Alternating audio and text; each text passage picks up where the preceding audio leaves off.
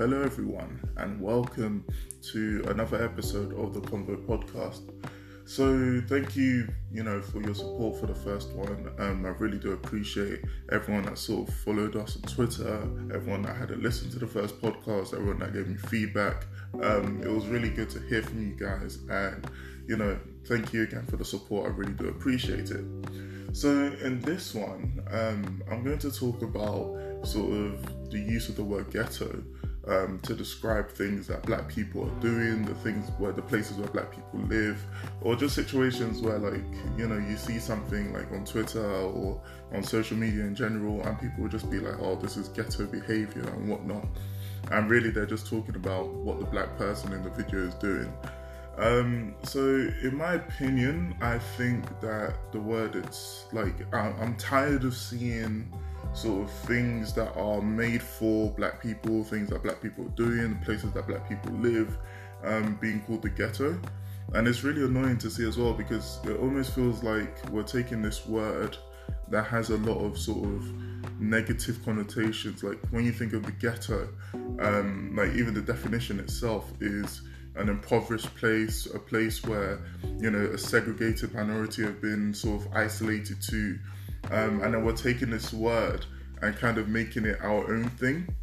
And I just feel like you know we have this tendency, especially like with you know the N word. I don't want to say it, but um, you know we're taking these words that historically um, have sort of negative um, um, connotations, these words that have sort of, they're, they're not good words, should I say, they're not words that inspire, if that makes sense, but they're words that they have a history behind them, and that history isn't particularly good. And if you think about the word ghetto, you know, one of the things that come to mind is poverty. One of the things that come to mind is segregation, is isolation. Um, if you think historically, you're looking at sort of the Nazis, what they did to the, the Jews in Poland. I believe it was in Warsaw, where they kind of just isolated these groups um, to a ghetto, and then they were using that um, ghetto as a means of sort of you know, funneling sort of the things that they use for the Holocaust and all of these different things, right? And then you think more recently as well with places like the favelas um, in Brazil, and you hear about sort of the things going on in those favelas and even in America as well. Like the ghetto um, was places where was mostly dominated by black people, right? And in the UK, I'm not sure you can really say anywhere is really a ghetto um, to that extent, but you know, we still see an area that's dominated by ethnic minorities, particularly black people, and we call it a ghetto, right? And you have to think to yourself, why? Why do we associate this word ghetto with things that the ethnic minorities are doing, the things, the places where ethnic minorities are living, particularly black people, right? So this is more of a focus on sort of the, the association of this word with black people and black people themselves using this word to describe things that we're doing.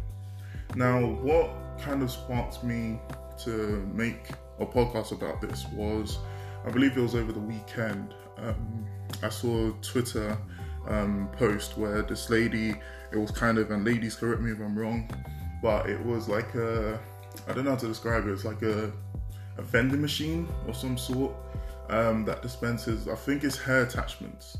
I think it's hair attachments or weaves. I'm not sure if they're the same, but um, yeah, so this thing kind of just, it's like a vending machine that dispatches hair, right? And the lady that posted it, um, she said, "Oh, this is the most ghetto thing I've ever seen, or whatever." And I'm just like, "Well, it's not really ghetto, though, is it? Like, it's not. It's not really like what makes it ghetto. Do you get what I mean? Like, what makes something that is built, you know, probably most likely by black people for black people, right? So what's what's so ghetto about that, right? And I struggle to get my hand around it because I see so many situations where black people. Like I saw one during I think it's November when Americans do um, their Thanksgiving celebrations, right?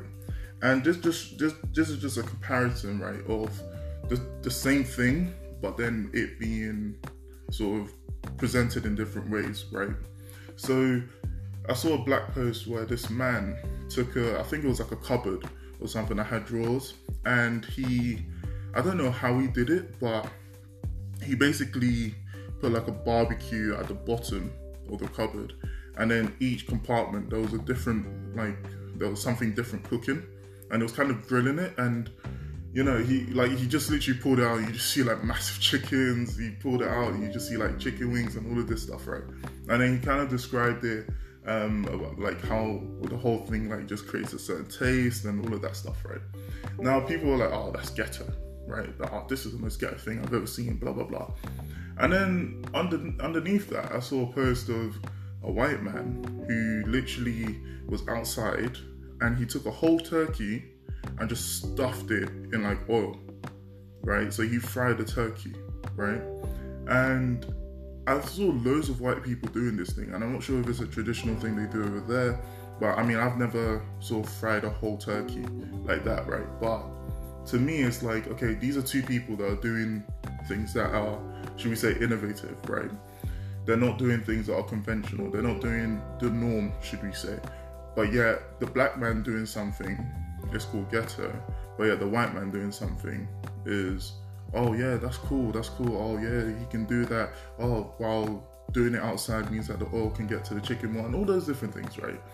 And you just see that and you just think to yourself, and the people calling it ghetto are fellow black people, right? And I'm just like, okay, what makes that so ghetto? Like, do you really understand what that word means when you're using it? Like, you're literally giving out this idea that anything black people do is fueled by poverty, that anything black people do is fueled by this necessity to survive kind of thing, right?